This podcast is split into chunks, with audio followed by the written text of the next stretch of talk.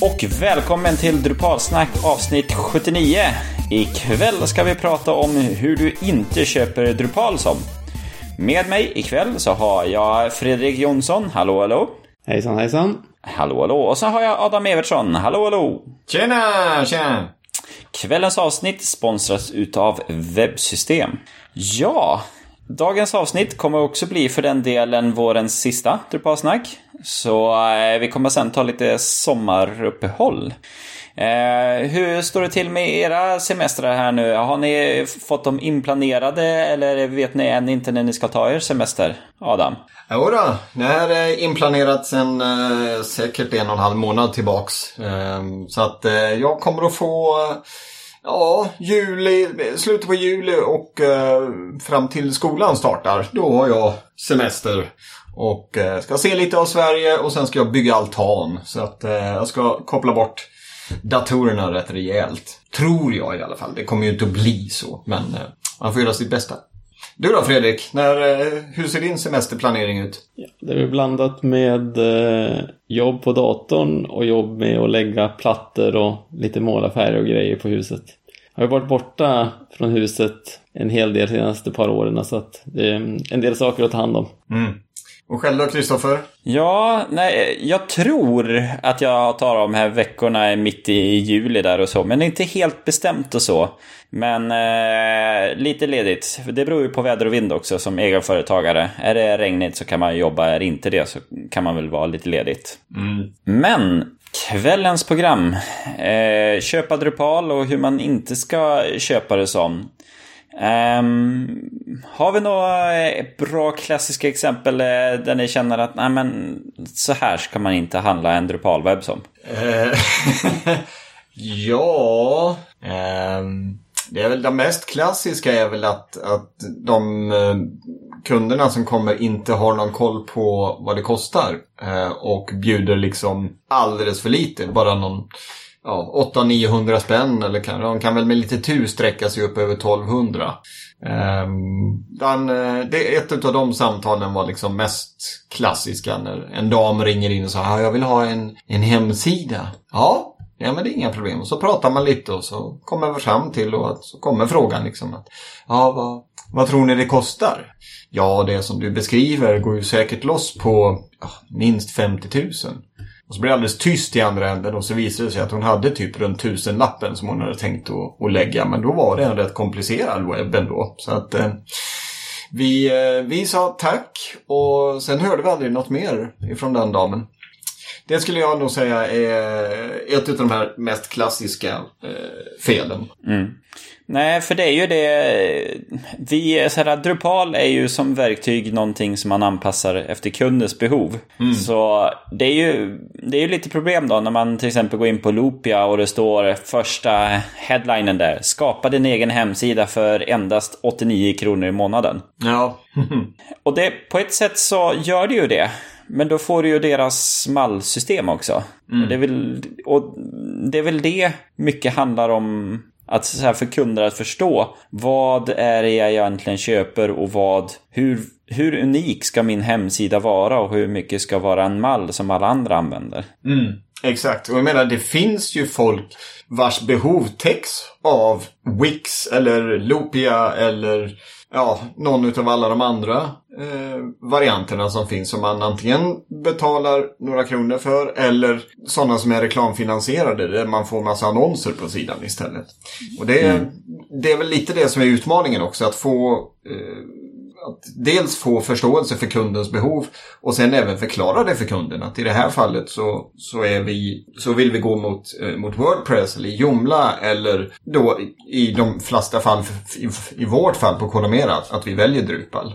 Men mm. eh, det, det, man ska ju inte, jag tycker att man, Drupal är jättebra och jag väljer Drupal för egna projekt och ditten och datten. Men men när det kommer en kund som bevisligen bara vill ha en enkel blogg så väljer vi faktiskt att eh, istället eh, informera dem om Wordpress och så blir det det. Nu har vi inte så många kunder längre, nu snackar vi några år tillbaks i tiden.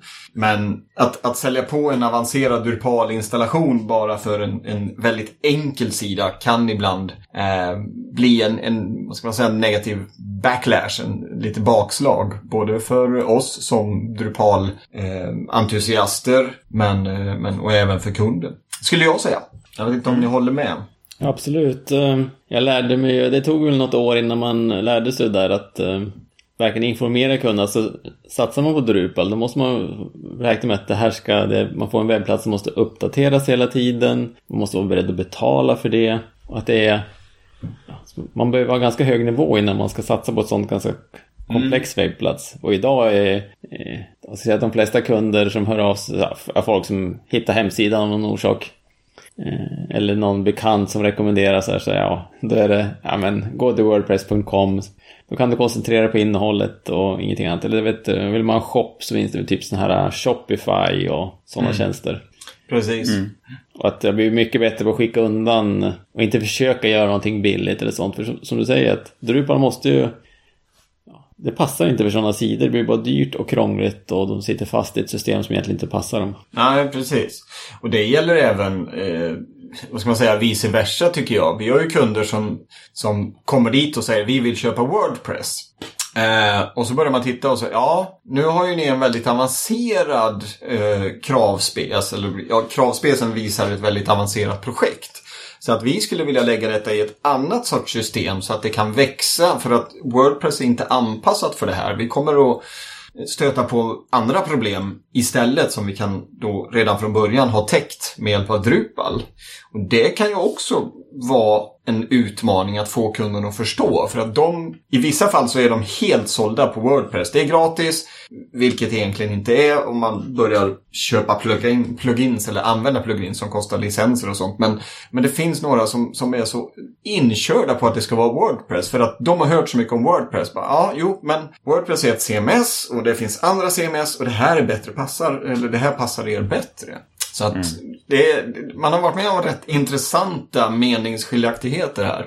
Och sen finns det ju de som säger ah, vi vill ha Wordpress eller vi vill ha ett Wordpress. Ja, vad, vad, vad, menar du? Och så menar de egentligen ett innehållshanteringssystem. Det är bara att Wordpress har blivit så förknippat med att man ska bygga en webb och då bygger man det på Wordpress. Istället för att säga ah, vi vill ha ett innehållshanteringssystem. Lite som, som Vesper, Vespa, som från början var ett, ett märke på en moped men det blev så unisont med alla mopeder. Så nu, nu kallar man dem för Vespa.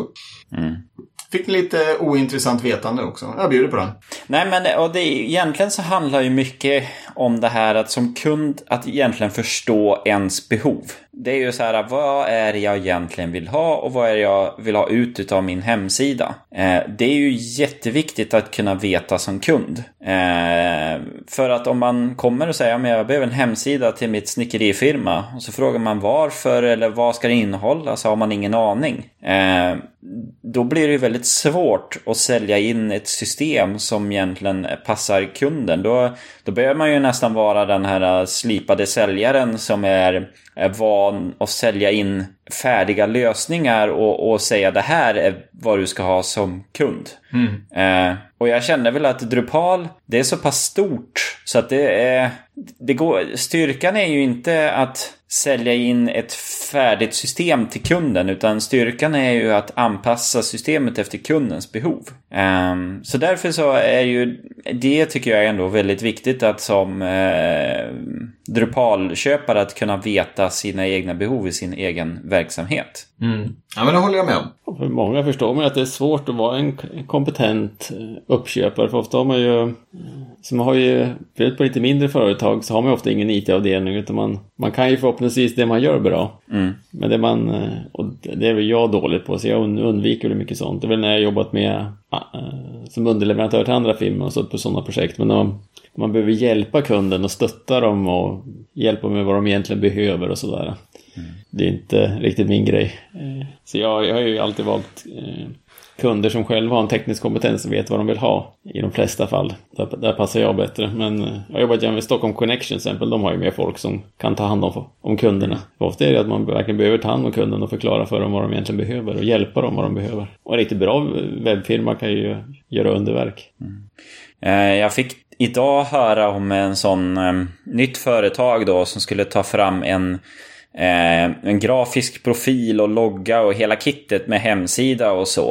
Eh, där man i princip landade på en faktura närmare en miljon. Mm. Och för att ta fram hela allt det och så sessions där man sitter ner och i princip känner in fysiskt hur ord och eh, logger känns ungefär. Eh, för att sedan beställa eller bygga en webb där själva webbutvecklaren bygger den för 50 000. Och då är det så här, resten är, är, är bara mötesdelar att förstå kunden. Mm. Att så här, känna in och handleda dem, att ha workshops och, och bygga deras verksamhet. Och för vissa kunder så, så här, kan jag nästan förstå. Visst, du behöver nästan köpa in det för du har ingen själv som tar den rollen. Men många organisationer kan faktiskt göra det här arbetet själv. Att känna in vad, vad, hur vill vi funka som och vad vill vi ha för känsla och vilka värdeord har vi. Mm. Eh, Medan andra behöver den här hjälpen. Så att när man väl har bestämt vad man vill ha så behöver ju inte webbkostnaden bli så dyr. Men det kan ju vara vägen dit att veta hur man vill ha webben som kan vara en stor del av kostnaden. Ja, precis.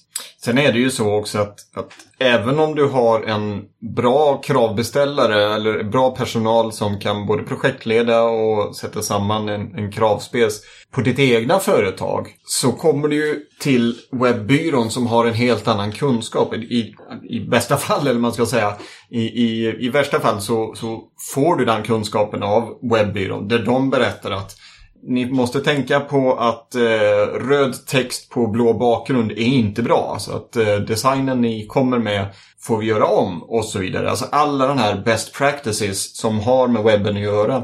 Mm. Har man inte en kravställare som, som är insatt i detta så kommer det att ta en hel del tid där man måste återigen då hjälpa kunden att förstå att även om ni kommer med en bra spes så måste vi anpassa det till webben och i värsta fall så har de en design som inte alls funkar på webben. I bästa fall så får man ju själv vara med och ta fram designen. Men kommer de med en design som kanske de har tagit fram inhouse eller via någon reklambyrå eller något sådant där de inte har något koll på responsiv design eller gridsystem eller något sådant. Då kommer ju detta också äta upp tid. Mm. Men naturligtvis, har man, har man, ju mer kunskap man har inhouse desto bättre blir ju oftast projektet där man tillsammans kan hjälpas åt och gå och jobba mot ett gemensamt mål. Men där har man ju också, just med Drupal, finns det ju möjligheten att ha egentligen också kompetens själv eller ha egna Drupal-utvecklare. Om man är en riktigt stor företag så kan man ju ha, om man tänker som Pfizer som har egna Drupal-utvecklare för att jobba med sina hemsidor men tar in byråer för att lösa diverse olika eh, projekt eller så. Men mm. du har ändå en grundstomme med egen utvecklare. Det är ju, vi, vi, har ju egen kund också som vi jobbar mot som, där de har egna utvecklare också. Men vi är ju inne som en sån stödresurs och egentligen eh, driver på mycket av den tekniska utvecklingen och de eh, nu, ja, en eller två, det är beroende på i projektformen här nu också, har mer businessdelen. Att de sitter ju och bollar med, med resten av deras företag om vad är egentligen är viktigt och har då en hum om hur, dra, hur, hur Drupal funkar och kan bygga enkla vyer, kan bygga så här små saker, fixa CSS och lite sådana här saker. Eh, men när det blir stora saker som att ändra om hur eh, betalningsmodeller ska fungera, ja men det är sådana uppgifter som vi får. Mm. Eh, så det är ju en lösning också, att kunna ha viss kompetens själv. Absolut. Och det tror jag i mångt och mycket kan bli, i alla fall när det gäller lite större företag, eh, bli mer och mer vanligt. Att du har de här som är anställda som sitter och kodar och gör det här dagliga. Att Nej, men nu behöver vi ändra lite CSS. Nu behöver vi lägga till lite nya fält eller en ny nodtyp eller något sådant. Men så kommer plötsligt det här som är lite för komplicerat. Och då väljer de hellre att köpa in det istället för att de ska sitta där, harva och försöka testa och lösa sig. Eller lösa problemen. Eh, vi har en hel del kunder som gör på detta sättet och eh, det är är väl kanske inte så vi vill jobba, men eh, det kan vara givande också. Eh, en av våra projektledare var på eh, ett tapetföretag i Borås. Och där vi dels har haft en utvecklare som har jobbat sida vid sida med deras utvecklare. Så de har lärt sig väldigt mycket av kodning och allt med deploys och hela faderullan liksom. Medan projektledaren har varit har också varit med och lärt deras projektledare hur man ska ah, köra kanbanbräden och eh, ställa, göra kravspesar och sånt. Så att det var verkligen en sån, här, ni köper vår kunskap liksom. Och det slutade med att hela deras avdelning fick ett stort upplyft liksom. Det var häftigt både för, eh, för oss och för dem. För en variant av det hela, just det här med eh, ja, men, ta in kompetens eller ha själv, det är ju att man delar upp jobben till olika parter. Att man har någon, en byrå som jobbar med designen, någon annan som jobbar med kodningen och en tredje kanske med driften. Eh, hur känner ni kring sådana lösningar, Fredrik? Jag råkar ut Eftersom jag inte är designer alls på något sätt eh, så råkar jag alltid ut för att de eh, köper in design någon annanstans ifrån. Och där måste man säga att det är skiftande. Mm. Eh, hur man, alltså att de, det vet jag, ibland kanske man kan bli lite mer inblandad i så man själv får prata med designbyrån och man kan liksom diskutera fram och se att ja, vad är deras kompetens? Är det bara Photoshop eller förstår de webben på något sätt? Då? Mm. Sådär. Men ibland, som nu senast hade jag en kund eh, där man de eh, köper in designen från något eh, större företag men vill att jag ska ta hand om, om backenden. Så jag först får veta att jag ska bara samarbeta de här och behöver några backend-ändringar. Eh, och då, som jag förstod att alltså, ja, någon content types behöver ändras eller det ska flyttas runt lite fält och sånt där. Eller, eh, då ska jag fixa de sakerna, så ska de bygga hela temat och allting. Men eh, det visade sig sen att eh, ja, nu är vi klara tyckte de. Då har de jag har ju byggt skalet till ett tema och ja, de har ju stoppat dit typografin då. Mm. Men eh, helt plötsligt var det mitt bord att implementera hela temat och det här temat var dessutom anskrämligt dåligt så jag var tvungen att kasta bort alltihop och börja om från början. Mm. För att få någon hyfs på det där. Hur, lö hur löste så, du det? Tog du hand om det jobbet? Alltså, gjorde du implementeringen? Ja, de, eh, de betalar ju löpande. Eh, men eh, så tar de men ska jag göra det här? Alla de här sakerna som var så viktiga som finns här på i Trello på prioritet. Jag, kan in, jag har inte tid att göra båda innan de här datumen. Mm. Om ni plötsligt säger att jag ska bygga hela temat. Ja, ja, då är det ju... Men jag tycker inte sånt, sånt där CSS-jobb, när man kommer till strukturen på sidan tycker jag är och typsnitt tycker jag är ganska intressant. Men när det kommer att, ja men den där saken, det ska inte den vara två pixel? Mm -hmm. och, ja, till höger. Då, då, då mitt intresse störtdyker. ja, Ja, när man kommer ner sådana pixel perfect då, då är det mm. lite jobbigt. Eller de, några av de här mest klassiska. Jag följer ju en blogg som heter Clients from Hell och det dyker ju upp ett par gånger i månaden där kunderna säger ja, nej, men allt ser väl bra ut men det här latinet kan vi väl ta bort. Och så är det lorem ipsum. Liksom. Men där finns det ju en, eh, just när det kommer till, nu pysslar ju inte vi med det, men, men eh, när man tar fram en design eh, så läste jag om ett ganska intressant eh, trick kan man väl säga. Som man kan använda. Då man gör en fin design och precis innan man skickar det till kunden så lägger man dit en stor röd prick. Så en sån call to action liksom. Som är så ful och som verkligen sticker ut ifrån sidan. Lägger man till där. Och så skickar man iväg det till kunden och så kommer kunden tillbaks med i stort sett Ja, nej men det ser väl bra ut. Fast den här röda pricken kan vi väl ta bort. Ja, visst, säger man. Det gör vi. Bra! Då har kunden känt att de har fått vara med och bestämma och så blir de nöjda. Och sen kan man implementera resten av designen som man har gjort.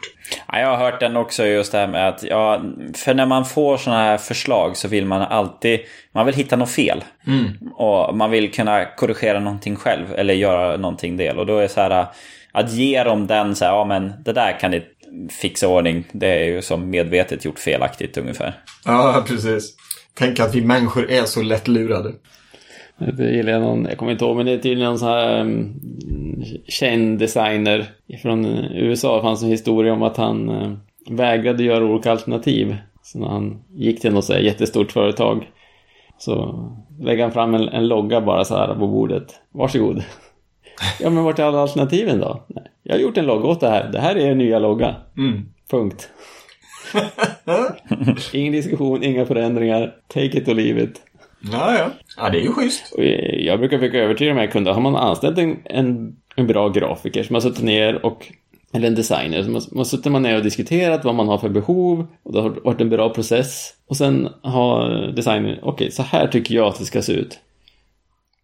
Så, mm. För det blir så lätt att, nej men den där gulfärgen kanske, och men att skulle vi inte ha en bild på chefen här och skulle vi inte, sån där äh, sak som snurrar där längst upp banner, inte det, ja, man börjar, ja, man har sett saker, hör men ni har betalt en designer, massa pengar, han är ett proffs, Ska vi inte bara ta det här rakt av och så implementerar vi det rakt av, no question asked. Mm. Och så ser vi hur det går. Mm. Inte därför vi betalar honom för att han... Mm. mm. Jag, jag, tycker att, ja, för ofta är... Det blir väldigt sällan det blir något bättre av att man är inne och petar. Mm. Nej men det är ju helt rätt. Alltså, speciellt som, som du säger. Här har vi en yrkesprofessionell person som mm. vet vad de pysslar med. Låt dem göra det. Och det de kommer med är ju det bästa de kan komma med. Så att, nej jag, jag håller med dig. Bra, bra att du håller den flaggan stången. Liksom. Mm. Hur, vad, vad, säger du Kristoffer? Hur eh, brukar du eh, eller brukar ni få eh, göra egna designer eller får ni designer lagda i knät och eh, hur, hur funkar det? Är det lite högt och lågt där också? Ja, vi har ju valt att eh, vara en ren teknikbyrå. Så det med design jobbar vi inte med. Eh, även om vi har hamnat i det lite små projekt och sånt, att vi vi har upptäckt att vi har den kompetensen men vi har inte den glädjen i att eh, varje dag sitta och göra design och komma på hur saker och ting ska funka. Så vi är ju mer teknikbyrå och så och det vi har ju upptäckt att det, det är ganska bra att vara det för just det med design, att så här, blir man en hel webbyrå som har både design och backend och de bitarna, då måste man hela tiden ha sådana jobb och man måste hela tiden hitta tillräckligt mycket designjobb så att designen alltid har någonting att göra och sen programmeringsjobb så att programmeraren alltid har någonting att göra. Mm. Och eh, det har vi väl känt att ja, men för oss är det ganska skönt att bara vara teknikbyrå för då är det bara sådana jobb som vi söker och det är sådana som vi får också. Eh, så vi har ju fått jobba med en del olika designbyråer och som Fredrik säger här, vissa är bra och vissa är mindre bra. Eh, men att eh, då är ju som kunden fri, att de känner att om designen inte är bra, ja men då får vi hitta någon annan byrå som får uppdatera den eller göra någonting annat. Men vi behöver inte byta om backend-delen så att man kan som dela isär riskerna eller så om man ska göra om någonting. Ehm, däremot så är det ju det när man har kontinuerlig utveckling så är det ju sådana här saker, ja nej men nu har vi gjort en ny vy eh, där vi ska presentera eh, data eller personal. Jaha, hur ska den vyn se ut? Ja men då måste man koppla in en designer eller så måste man ha viss design input och säga, ja men vi, vi vi säger en design som är lik den här vyn. Den, den, den baserar vi på. Eller de här kampanjsidorna ska baseras på de här bitarna. man, man får ju jobba mer block, eller vad, vad heter det? elementbaserad design där. Att man tänker sig att man stylar element och sen bygger man ihop sidan med element så ska det bli bra. Mm. Mm. Det är ju våldsamt mycket trevligare att ha sådana teman som är, brukar vi säga, content out. Att man har, så här ska en rubrik se ut, så här ska, det finns de här typerna av boxar, det finns, och så blir det just sådana designelement. Och så, för ofta om man lägger till en ny, vy, en ny vy så det mesta brukar ramla på plats automatiskt. Och så kan man ha kanske nya delar som har lite annorlunda. Men, för det finns ju och det blir väl vanligare och vanligare att man teman sånt bygger så. Men jag har ju haft sett exempel med, speciellt tillbaka i tiden när man la upp en ny sida så fanns det var ingenting. Mm. Man gjorde man har verkligen designat sida för sida med superspecifik CSS och där bara så att just den här sidan ser exakt ut. Ja. Formuläret just här ser ut som det ska men alla andra formulär på sidan ser ut som bara hej kom och hjälp mig. Mm. Ja, Binner done that det är väl den, eh, den vad ska man säga, personliga biten som jag har gått igenom också. Men eh, det har man ju tack och lov blivit bättre på. Men hur, Adam, ni bygger väl hela alltet? Ni har väl designers och allting? Mm. Vi kör ju hela, hela vägen liksom från uh, idé eller man ska egentligen innan dess också Eh, allt ifrån workshops till design till implementation både frontend, backend och eh, ja, drift och förvaltning och allt sånt. Så att, eh, mm, är, vi, vi är en helhetsbyrå som vi brukar, brukar kalla oss kan man säga. A till Ö, ax till limpa, hela det där. Och det är, det är riktigt eh, häftigt. Jag sitter ju med eh, en, en designer och en frontendare vid, vid sidan om mig. Och eh, det är häftigt att se vad de, vad de gör. Och med hjälp av vår profilinstallation, liksom hur man på ett enkelt sätt bara kan ändra om lite grejer och så blir det en annan design och, och lite sånt. Det är, för mig som inte har hoppat på det här bootstrap-tåget lika, lika lätt och, och ledigt som andra har gjort så är det lite jag vet inte om det, om det är bootstrap, men det, de, de, de har byggt upp sin CSS på ett sånt jäkla, eller sin SAS på ett sånt bra sätt så att eh, det, är, det är magi i mina ögon. Men eh, det funkar att skriva vanlig CSS också. Det, det gör jag. Sen en annan sak som jag tänkte när jag skrev upp dagens ämnen. Det var just det här med att ja, men som beställare och sen ska man välja vilken byrå ska man välja då. Om du då du sitter och du så här, har två byråer och det är ju hur, hur värderar man kvalitet som? När man ska fråga dem hur duktiga är ni? Säg det på en skala mellan 0 och 10. Eller eh, har ni några bra tips på hur man, hur man ska som beställare kunna eh, se kvalitet? Det måste vara väldigt svårt att veta vem som egentligen kan någonting. Ja, det är väl... För, första gången måste ju vara som att rulla tärning. Ja, för det är ju det. Offentliga upphandlingar har ju jättebesvär med det hela. Där de ska göra en upphandling, alla ska komma in med sina anbud och sedan ska man ta ett beslut. Och du får inte komplettera, du får inte ställa en uppföljningsfrågor eller någonting. Så allt ska vara med där. Så det är ju, det är ju jättesvårt eh, att kunna göra det hela. Därför att Drupal har ju ingen certifiering, även om för andra CMS-system som har certifieringar så så kanske den där certifieringen inte säger någonting. Det betyder bara att man har betalt tillverkaren en, en slant pengar. och suttit, suttit med i en tre dagars eh, workshop och sedan eh, har kunnat kryssa rätt. Men det är inte egentligen, du har ingen kunskap i systemet. Um, men för privata eh, sfären och så, så har ju vi, vi har ju mer kört det här med våra kunder att vi, vi bygger prototyper. Mm. Att vi, vi sätter en budget så här, och, låt säga att de har, de har mycket behov. Men att vi säger, ja men sätt 50 000. Vi bygger en prototyp på den funktionaliteten ni vill ha. Eh, så har vi någonting sen, då ser ni hur långt vi har kommit. Ni ser vad ni får för de 50 000. Och vi hjälper er att förstå ert, ert eh, problem också. För det är ju väldigt mycket sådana, de, de beskriver ett problem men de vet inte lösningen och sen tar vi fram en lösning. Och när de tittar på den så inser de att ja, men vårt problem är ju egentligen lite annorlunda. Det är ju, det är ju först nu när vi börjar se någon verktyg framför oss som vi kan förstå att vi vill ju egentligen jobba på ett lite annorlunda sätt. Ehm, så för, för vår del så är ju det ett sätt att kunna visa på kvalitet, att det här kan vi leverera. Ehm, men vi har inte lovat att bygga någonting klart. För det är ju också jättesvårt. För att om vi skulle säga att vi ska bygga klart något system. Då måste ju vi ta höjd för sådana saker vi inte vet. Mm. Um, och det är ju så här, ja kvalitet kan man ju också titta på tidigare jobb. Som man kan hänvisa till. Ja, referenser och ja det här har vi byggt och det här har vi byggt. Men det är ju svårt för nya aktörer att säga ja, nej men jag ska bygga en eh, myndighetshemsida. Jag har aldrig byggt en myndighetshemsida så jag kan inte visa på det hela, men jag har byggt eh, 71 stycken andra eh, hemsidor som är minst lika kompetenta men kanske inte helt eller kanske inte uppfyller exakt samma krav men jag kan ändå visa på kvalitet men det, det, det är lite svårt den biten också. Men jag tycker absolut att det är ju sådana saker man måste som ny kund att kunna ändå titta på vad har de för eh, referens referenser? Har de gjort bara likadana webbar hela tiden och ser de likadana ut? Eller är det nyskapande? Eller har de, har de andra i branschen så att de vet ungefär hur jag som kund fungerar? Mm, mm.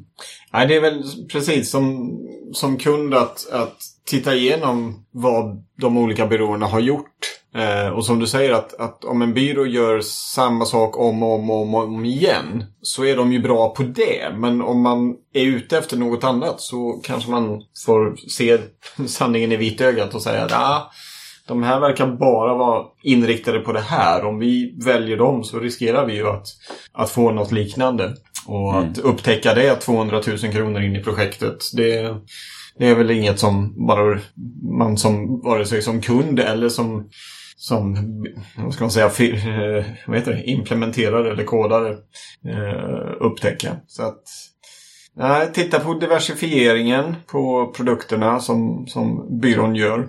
Men sen är det ju, det är ju svårt alltså. Jag håller med dig där just när det kommer till upphandlingar och liknande. att Där har man ju inte så mycket att gå på. I viss mån är det ju, det är inte samma sak som när man vänder sig till, eh, till privata sektorn. Men, eh, men det finns ju väldigt många byråer att välja mellan. Och om man inte vet vad man är ute efter i fråga om hur det ska byggas, då, då blir det ju svårt. Jag skulle nog tipsa många. Mitt tips kan kanske vara att försöka hitta någon byrå som är ungefär samma storlek som ens... Inte men alltså är man ett li, litet, litet företag ska man kanske inte anlita en jättestor byrå. Utan hitta någon som är typ i samma storleksklass. Mm. Och så jag skulle försöka hitta någon som eh, jag tyckte ställde bra frågor och som verkar ha åsikter om saker och inte bara säger ja. Säger man för mycket ja, då tycker det låter misstänksamt och låter det som att de bara säger ja för att de vill ha jobbet. Ja, ja precis. Jo, nej, det är ju om man tar det vidare med kvalitet så har vi ju också det här med eh, timpris. För det är ju, eh, det är ju också jättelurigt det.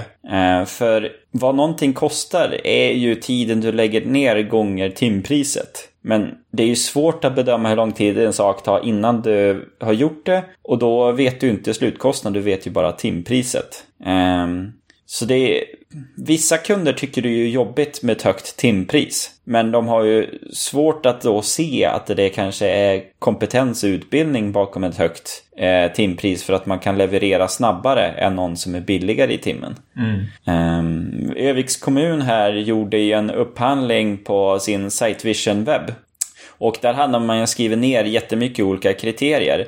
Eh, eh, som de, ja men det här bör du uppfylla och det här ska du uppfylla och de bitarna och så här ska vi bedöma alternativen. Och i slutändan eh, när man börjar läsa igenom det hela, vi har ju eh, Line Park mitt emot oss som jobbar i hela, så är det, det är timpriset som eh, värderar vilken leverantör du tar. Mm. Eh, finns inga andra och det, de ställer till och med en kontrollfråga. Nej, det, det, det är det det hamnar i.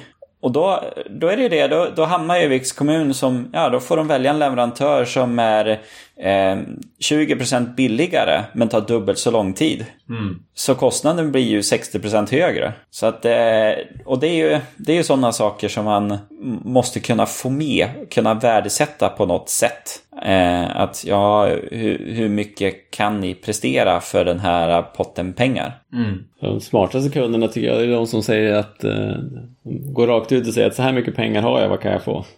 Mm. Och så förhoppningsvis kan man ju välja någon, någon bra leverantör då, som är intresserad av att lämna, ja, bygga det bästa möjliga för de pengarna. Mm. Och är man själv sånt som eh, har en annan kund som de själv är, är konsulter alltså inom ett annat område. De vet ju att det där med timpris är ju...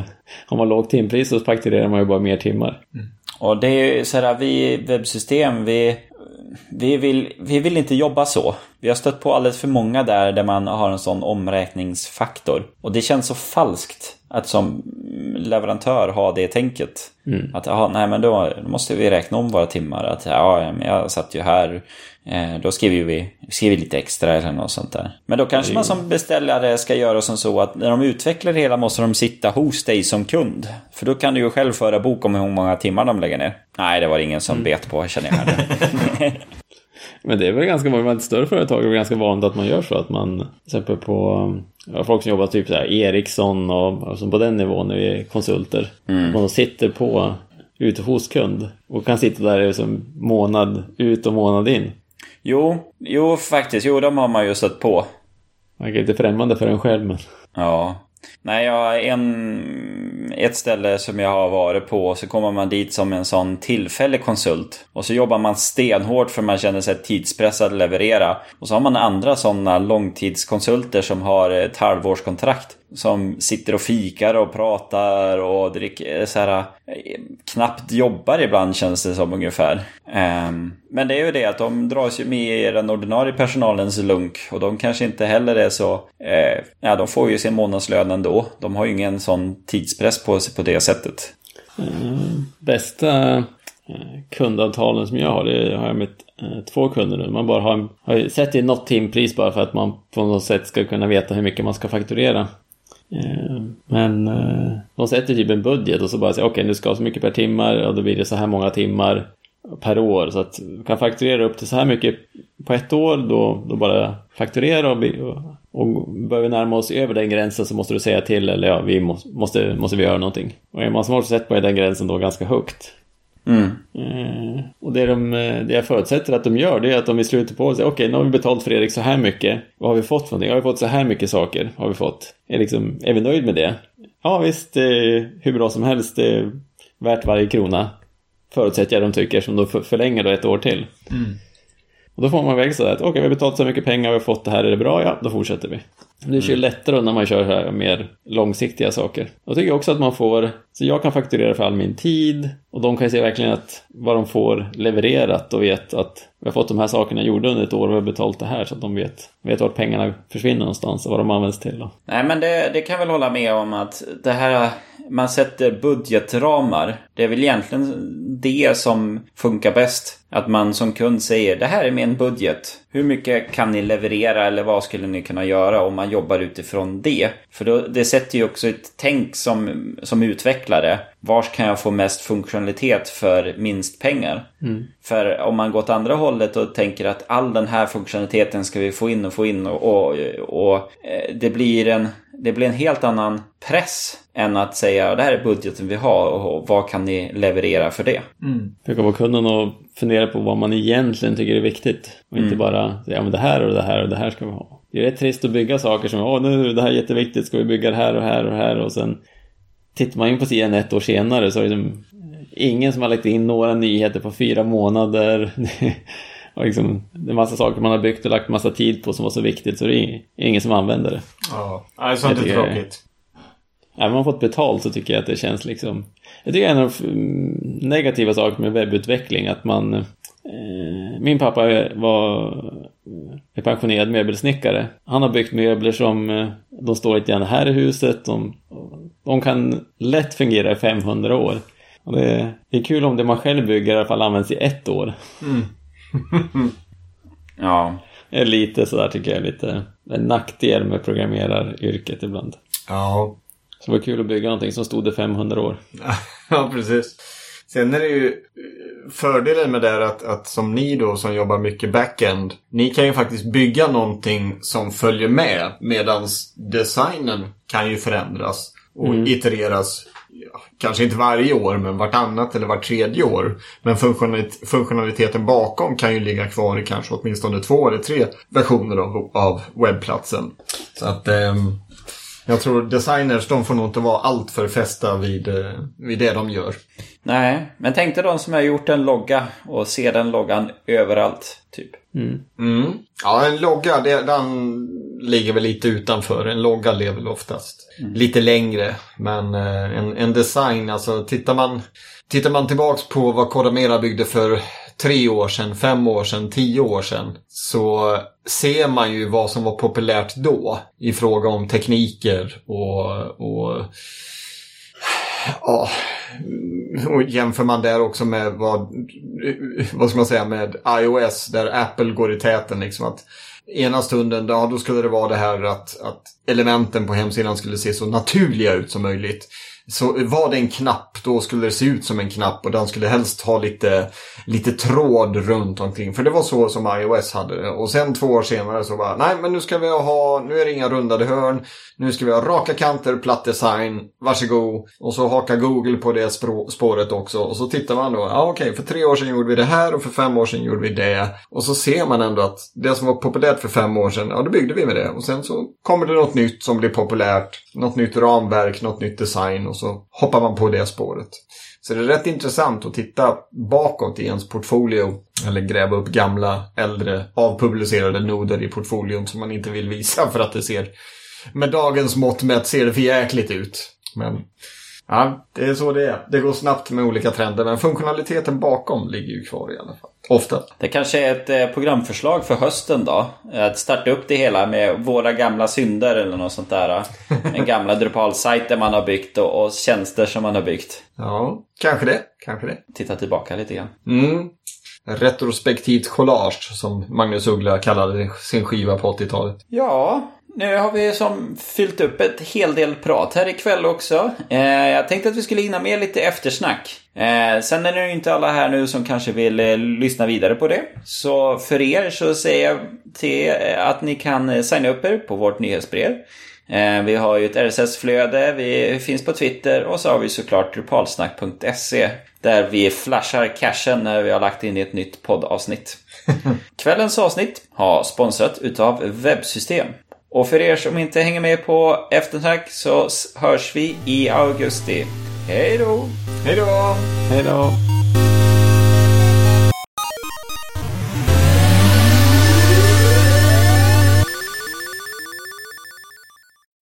Ja, vårens sista eftersnack alltså. Mm. Tänkte på, vi pratade om design. Då jag har hållit på filat på en del sidor nu och funderat lite över typsnittstorlekar. Vad kör ni för, för grundstorlek nu för tiden? När ni slänger upp en sida.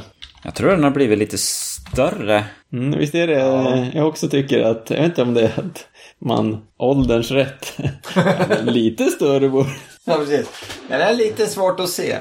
Nej, men det, det, det tror jag att eh, överlag att text och fonter får, har fått ta en större plats på hemsidorna nu på sistone. Eh, det skulle jag säga går igen i det som mina kollegor snickrar samman också. Eh, och det är lite, eh, jag tycker det är snyggt. Typografi är snyggt med undantag för Comic Sans. Men eh, det är, ja, exakt vad, vad vi kör för storlek det vågar jag inte säga. Men det är ju definitivt större än, eh, än eh, för några år sedan så att säga. Men det är ju, det är ju så enkelt liksom att, att för, uh, vet du det, öka upp storleken. Det är ju bara att markera och sen ändra i flashverktyget. Det är ju svinenkelt. För ni kör väl också flash på era sajter? Ja, Jo då. Rakt av. Ja, Jag kör 18 punkter som minimum nu ja. Mm. Fast på, eh, om man går in på någon av mina sidor så när man gör fönstret litet så, så man kommer ner till mobilstorlek så har jag faktiskt så att eh, storleken poppar upp till eh, 22. Okej. Eh, Ja. Den är mycket för att eh, när jag själv ska läsa på mobilen utan glasögon och alltså, vet inte, armarna på något sätt har blivit kortare eller någonting, jag vet inte. Man Men- vill ha, Ja, du, du pratar om, eh, om eh, brödtextstorleken då? Ja precis. Ja. ja, men det kan jag nog hålla med om att det inte är fel att dra upp den i mobilläge.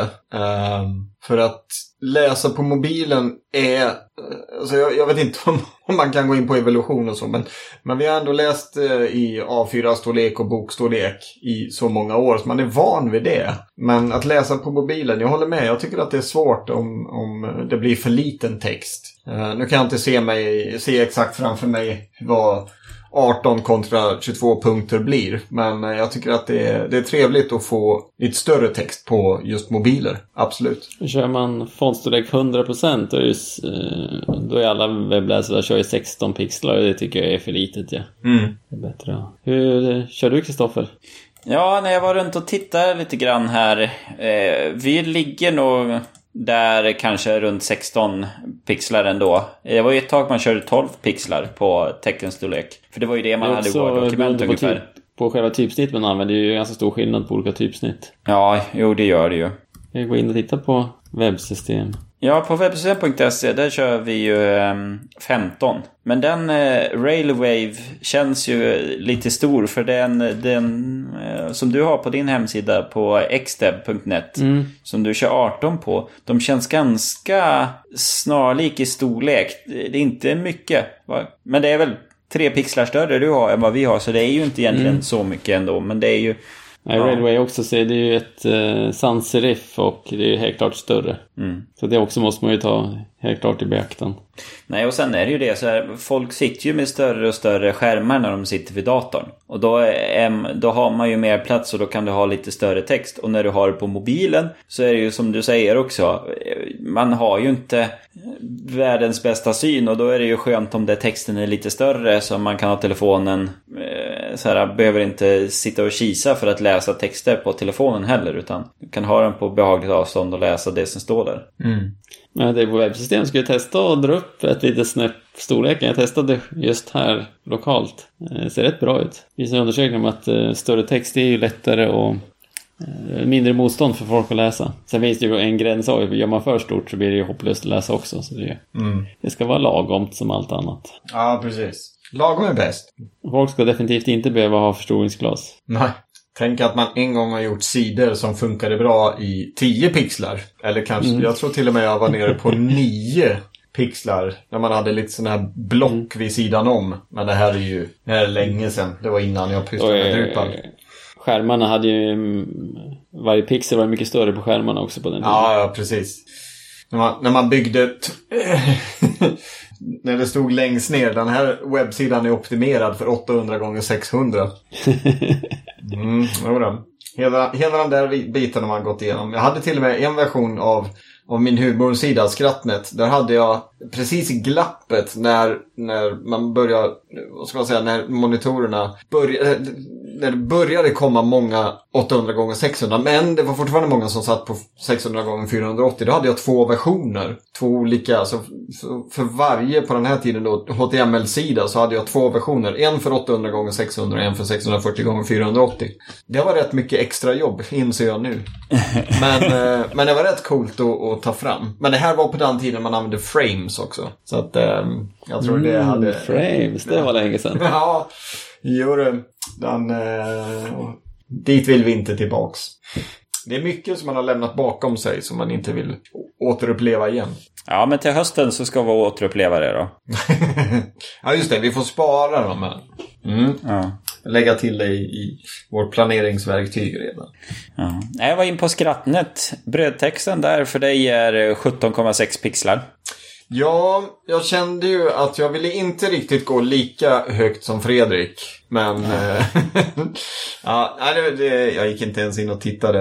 Eh, men vad bra, 17,6. Det är nästan som, som dig Fredrik. Så att, eh, då, kan du, då kan du gå in och, och titta och läsa.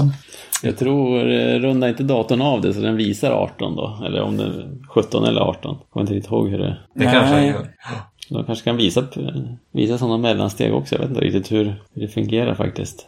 Det känns som att någonstans så försöker han väl vara så pragmatisk som möj- möjligt. Vi kanske ska till hösten kanske ska köra något avsnitt om, eh, ja så jag vet inte, kanske är det lite, men eh, det finns en hel del nya CSS-grejer som inte, som Flexbox och Grids och Mm. tipsa lite om sådana saker. Ja, jo. Ja, det, har ju, det har ju hänt ganska mycket just inom den delen. Flexbox känns ju som att det, är, det har ju tagit över väldigt mycket. Förenklat väldigt mycket. Ja, Så att de slipper väldans massa floats och grejer och massa...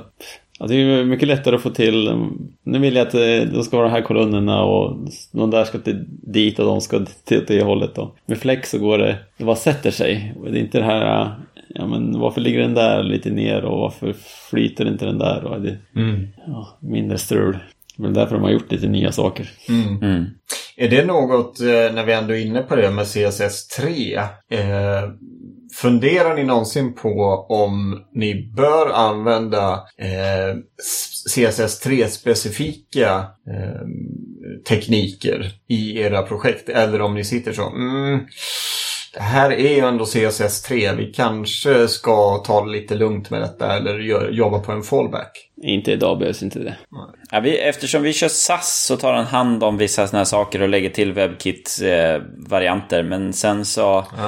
Eh, ibland, ibland så tittar vi till Can I use this? När man är inne på alldeles för nya Det är saker. en bra sajt. Mm. Men det är, man ska ju till ganska nya saker innan. För eh, om man eh, om du går till Internet Explorer 11 och så Edge och sen uppåt. Mm.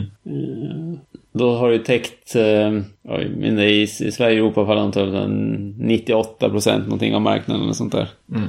Och då, så jag bekymrar mig aldrig om någonting äldre än i, i 11. För som säger SAS, eh, om det skulle behövas någon eh, sån WebKit eller Mozilla eller specialgrejer så fixar de ju det. Mm. Om man har rätt, rätt plugin aktiverad i alla fall. Ja.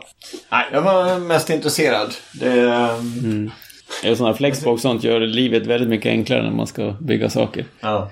Och en hel del andra sådana modern CSS. Vi har mycket mer transitions och mycket saker man var tvungen att göra med CSS, med JavaScript förut. Ja, lite animationer och sånt där. Mm. Och eh, mycket mer optimerat så du får mycket snyggare animationer man gör med CSS. Slipper man eh, JavaScript också. Mm. Ja, det skulle man kunna ha ett avsnitt om JavaScript också.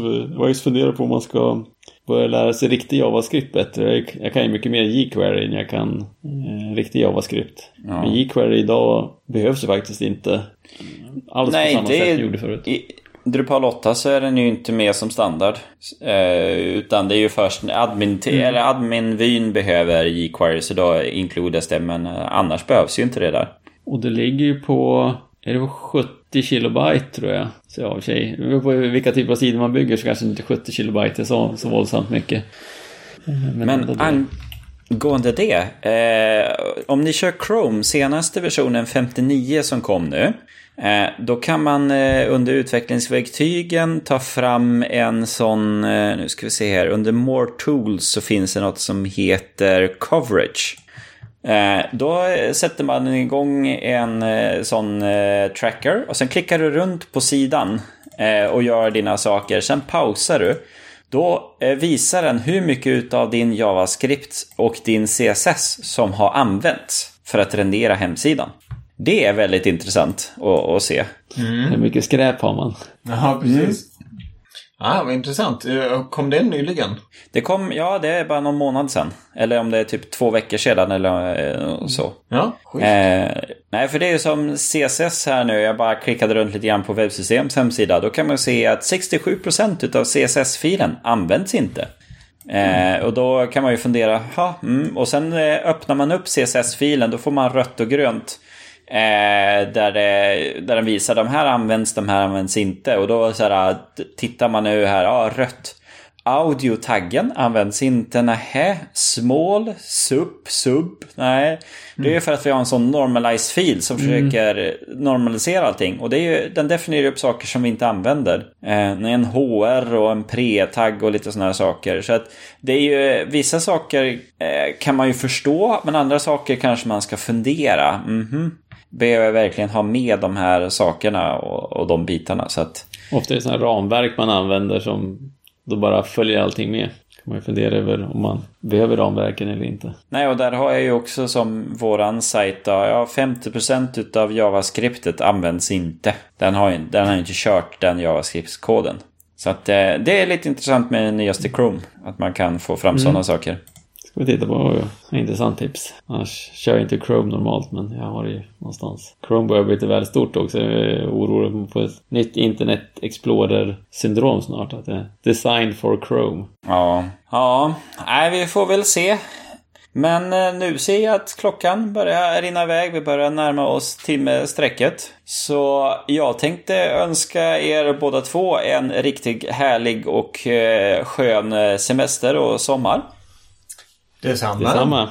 Mm, Tackar, tackar. Och alla Och våra så- lyssnare också förstås. Ja, de tackar vi jättemycket för att ni fortfarande lyssnar på oss. Vi är ju tre och ett halvt år nu va, som vi har hållit igång. Inte illa. Nej. Så till alla er från mig och från oss så säger vi tack och eh, ha en riktigt god och skön eh, sommar 2017. Hej då! Hej då! Hej då!